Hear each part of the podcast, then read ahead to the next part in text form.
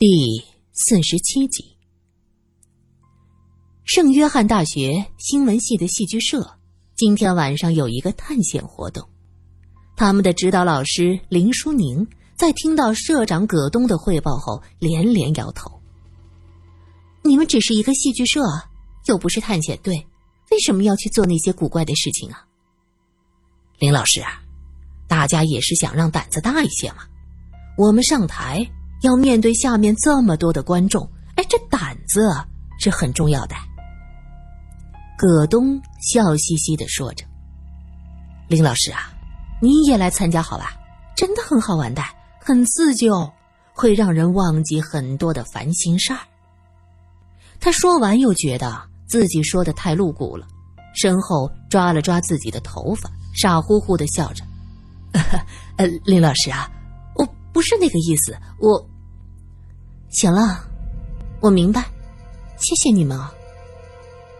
林教授的事儿闹得满城皆知，林淑宁失去了父亲，也失去了未婚夫，在这些和他年纪差不多的学生眼中，他是值得同情的。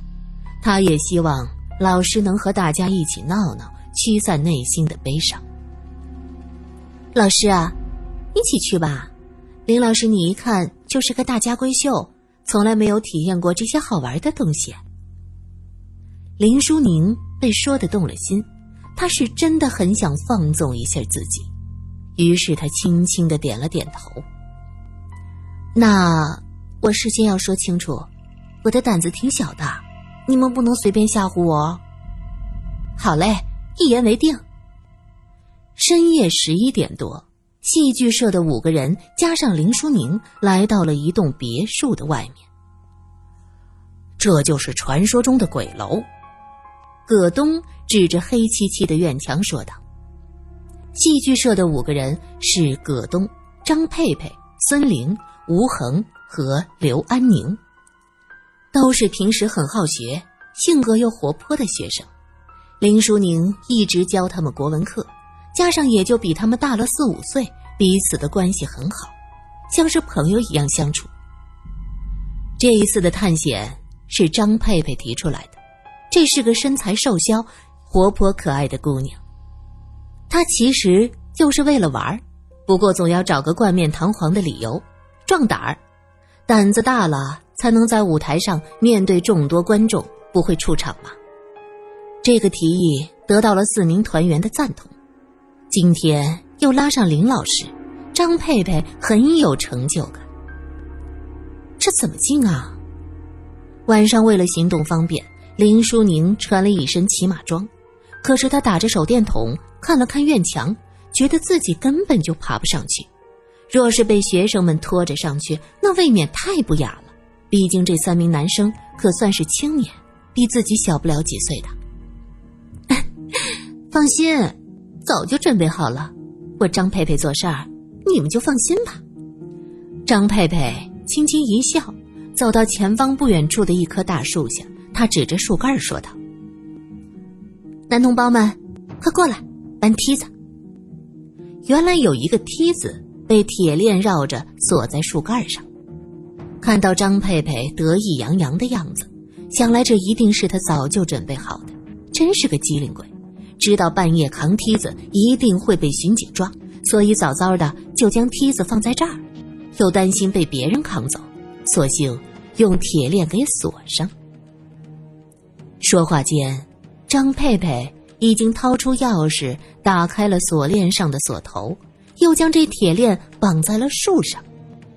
葛东和吴恒抬起梯子搭到墙头，又用手试了试，说：“嗯，稳当。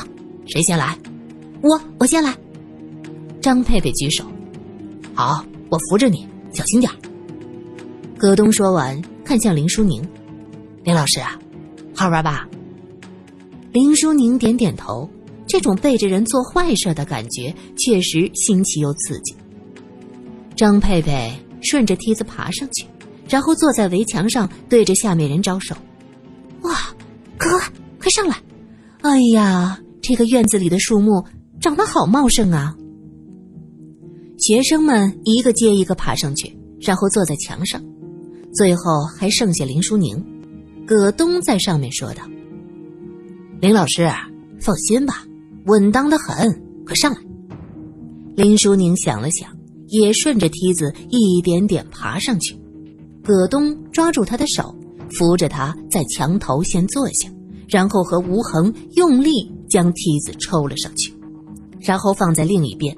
这一次是葛东率先爬下去，在梯子边打着手电，等着大家一点一点的下来。林淑宁还是最后下的，葛东扶着他，嘴里说道：“林老师啊。”看着点脚底下，六个人终于进了院子，发现这里果然是树林茂密，正中间有一个黑漆漆的二层小楼，远远的看过去，有些萧瑟的感觉。看，就是这个楼。据说当年这里曾经发生过一起惨案，这一家的女儿杀死了自己的亲人，还把心脏给挖出来。不过当时没有抓到这个女儿，从那以后，这里就经常闹鬼。哎，你们说说，我们今天会不会遇见鬼呀？会不会？会不会？孙林，你说呢？张佩佩笑着去挠孙林的痒痒。另一个男生柳安宁说道：“严肃点这是探险，你们这嬉皮笑脸的算什么？切，你才嬉皮笑脸呢！”探险也得有点情调呀，总不能一直鬼鬼祟祟的。张佩佩扭头大步向前走。咱们这算是擅闯民宅，鬼鬼祟祟。你还想让所有人知道，小心把咱们都抓到警局去。吴恒也说：“好了好了，大家别说话，探险的气氛就要紧张。”葛东开口了，成员们。还是很听葛东的话，都闭上嘴，小心的跟着脚下走到楼前。楼门上有一道铁链，挂着一把锈迹斑斑的大锁。吴恒笑着说：“哼，这加锁的方式是张佩佩的风格呀。”张佩佩皱着眉说：“这怎么办呢？这个锁怎么打开？”却见葛东从身后掏了一下，接着挥了挥。原来他随身带着一把锤子。葛东用锤子在锁上击打几下，大概这锁长期风吹雨打，已经腐朽的不像话了，竟然就这样被他砸开。接着大铁链子哗啦一声掉在地上，大家没提防，倒是吓了一跳。紧接着，门吱呀一声开了。葛东首先走进去。接着，大家一个接一个，林淑宁依旧在最后。进门就是大厅，里面放着沙发等杂物，上面盖着白色的被单。屋子里很安静。张佩佩说：“咦，这儿没有什么特别的呀？我听说人是死在楼上的。”孙玲说道。张佩佩抢先走到前面。那我带路。这时，林淑宁问：“你们听到什么声音没有？”众人屏住呼吸，就听到楼上“哒哒哒”，像是有人走路。张佩佩回头看着大家，眨眨眼，兴冲冲的又轻手轻脚的往上走。这时，就听着楼上传来了一声惨叫，接着是什么东西倒在地上的声音。几个人不动了，林淑宁站在最后扶手的台阶，一动都不敢。再接下来，就是铲子铲向锅底的声音，咔嚓咔嚓，听得人毛骨悚然。这种声音，很多人用牙颤来形容的。据说它是远古时期的遗存记忆，在那个洪荒年代，人吃人比较普遍，这种声音就是刀斧在人的骨头上磨来磨去的声音，听着让人非常的不舒服。张佩佩捂着心口，她怎么觉得心慌的厉害？就在众人愣神的时候，突然楼梯口出现了一张大白脸，那张脸。在他们手电光的照耀下惨白一片，长长的黑发垂下来，脸上竟然没有五官，只是一片白。那个怪物显然还想顺着楼梯往下爬。张佩佩啊的一声惨叫，向后倒了下去。葛东在他身后急忙将他扶住。这时，他身后的孙玲发出刺耳的尖叫，转身就要跑。他身后的人也跟着跑。林淑宁站在最后，被他们带的脚站不稳，哗的一下摔在地上。他突然觉得一阵钻心的疼，啊，脚崴了。葛东将张佩佩交给吴恒，又去扶林淑宁。回头看见那个大白脸的怪物还在慢慢的向下爬着，葛东想都不想，掏出锤子就扔了过去。那怪物不提防对方有武器，被砸了个正着，嗷的一声怪叫。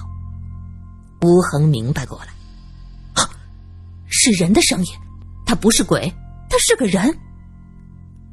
两个女孩和孙安宁已经跑出去，葛东发现这怪物也怕疼。他嘿嘿一笑，放下林淑宁，说道：“林老师啊，你且看我去抓鬼。”那鬼见两个男子冲上来，扭头就跑，速度飞快。葛东和吴恒追到二楼，正好看见那个人从开着的窗户跳了下去。哎呀，追不上了！这个人的动作这么迅速，像是会武功的。两人站在窗口，对着外面一通照。回去吧，不能让女孩子们单独在外面。葛东想到林淑宁受了伤，很是担心。两人转身就要走，这时吴恒用手电筒照过去，指着桌子问道：“哎，你看看，那是什么？”手电光下，他们清楚的看见桌上放着一个不大的箱子，箱子开着。葛东大着胆子走过去，掀开盖子，接着哈哈哈的大笑起来。哼，我当是什么人装神弄鬼呢？原来是个贼呀！鬼楼迷影，竟然是盗贼所为的消息，引起了全城轰动。鬼楼闹鬼，历来也因此成为街头巷尾的议论重点。就是那些小弄堂的老阿姨们，在巷子口洗菜时都要说上两句。侬晓得吧？罗家的事情啊，原来是一群盗贼在那里装神弄鬼哦。晓得呀，晓得呀，我也听说啦。哎呦，不过那家人呐，哎呦，死的老惨嘞！这么惨的事情，那就是闹鬼，也是应当的呀。哦呦。不要说什么鬼呀鬼的，呸呸呸！阿弥陀佛，阿弥陀佛，佛祖不要怪哦。苏三从医院侧面的巷子经过，听到几个老阿姨在那议论，他忍不住低下头笑了。不过两天，这个八卦新闻的传播速度可真快呀！他推开病房的门，林淑宁靠在墙壁上坐着，低头正在看书。身边坐着一个男子，在和他低声说着什么。见苏三进来，急忙起身说：“苏小姐，您好。”这个人就是圣约翰大学新闻系戏剧社的葛东。昨天苏三在警局和他见过，还接受过苏三的采访。葛同学，来看老师啊。苏三放下水果，看到林淑宁的脸色有几分不自在。葛东说道：“苏记者来了。”那我就先走了，林老师啊，您好好休息。啊，好的，谢谢葛东。葛东刚要出门，这时门开了，沈慕白出现在门前。他的身份被揭穿后，已经被沈家赶了出来。据说沈家还放了狠话：本城哪家洋行敢用他，就是和沈家作对，是沈家的敌人。沈家家大业大。还参股轮船公司，名下有三艘巨轮，这样地位的人家放话出来，谁还敢用他呀？所以现在沈慕白找不到工作，租住在弄堂里，日子很不好过。苏三听过这些传闻，曾经和林淑宁提到过。林淑宁恨恨地说：“活该他有这样的下场。”今天的沈慕白一身白西装。头发打着发蜡，服服帖帖，整个人看上去是风度翩翩，和过去没什么不同。淑宁，听说你受伤了。林淑宁冷笑一声：“哼，你还真是神通广大呀。那是自然，爱一个人会关心他的一切。怎么样，好些了吗？到底怎么回事啊？”沈慕白径直走向林淑宁的病床，葛东挡在他前面说：“沈先生，这里不欢迎你，请你走。你是谁？我是林老师的学生，林老师不欢迎你。”沈慕白仗着人高马大，一把推开葛东：“我和舒宁的事儿，哪里轮得到你说话？”葛东长得瘦弱，个子也不高，被他一推一个趔趄，差点撞到苏三。苏三急忙伸手扶住他，然后说道：“沈先生，你不要太过分了。”苏小姐，我过分？你叫罗探长抓我呀？沈慕白捏着林淑宁的手腕，恶狠狠的说道：“以为能摆脱我？啊？父债子还，你懂不懂？你这辈子别想摆！混蛋！你是个混蛋！”林淑宁气得哭起来：“我是混蛋，你还和混蛋上床？”你算个什么东西？贱货！滚出去！葛东疯了一样冲过来，上去就是一拳，接着和沈慕白扭打在一起。苏三喊道：“不要打了，再打我真的报警了。”沈慕白，你不想再坐牢吧？沈慕白闻言站起身，拍拍西装，却又不甘心，用力的踢了葛东一脚，扬长而去。苏三扶着葛东起来。看到他脸上青一块紫一块，鼻子还流了非常多的血，很狼狈。葛东，你怎么样？林淑宁扶着床头站起来。葛东见状，急忙说道：“啊，林老师，你别动，我没有关系，我找护士要些药水擦擦就行了。”说着就逃跑一般飞快的走了。苏三无奈的说：“哎呀，沈慕白。”怎么变成这样，那么粗俗？何止，还卑鄙下流！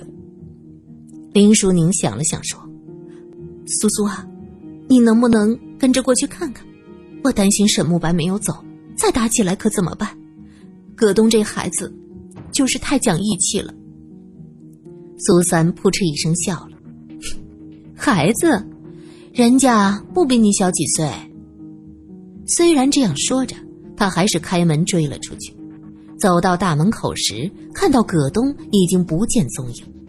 这时，一个女孩怯生生的过来问：“请问，你是林老师的朋友吗？”苏三点点头：“啊，如果你说的林老师是叫林淑宁的话，啊，我想去看看林老师。哎，都怪我的提议，害得老师受伤了。”女孩子的表情很是内疚，双手扯着身上的毛线衫。苏三带着女孩进了病房，林淑宁惊道：“张佩佩，你怎么来了？你的身体怎么样了？”“我没事儿，回家就好了。”“倒是老师你，被我害得崴了脚，都怪我太好奇了，想练练胆子，哪想到会这样。”张佩佩。急忙给林淑宁道歉。你呀，胆子已经够大了。我也是才听葛东说的，原来你心脏不好。这种情况下，你还去夜探鬼楼？你让我说你什么好？你怎么就不能关心关心自己的身体呢？张佩佩不好意思的低下头，双手又开始扯毛线衫的下摆。苏三笑道：“不过。”要是没有你们前几天的壮举，那些贼也不会被发现呀。我听警方说，那是一个大型的盗窃团伙。你们这一次啊，立了大功呢。苏三的话让气氛很快就好起来，又聊了几句别的。张佩佩忽然说道：“苏小姐，我很喜欢看你的专栏，看到你经历了好多奇怪的事情。其实我从鬼楼回来，这两天我我一直在做一个梦，不知道这件事情你有没有兴趣啊？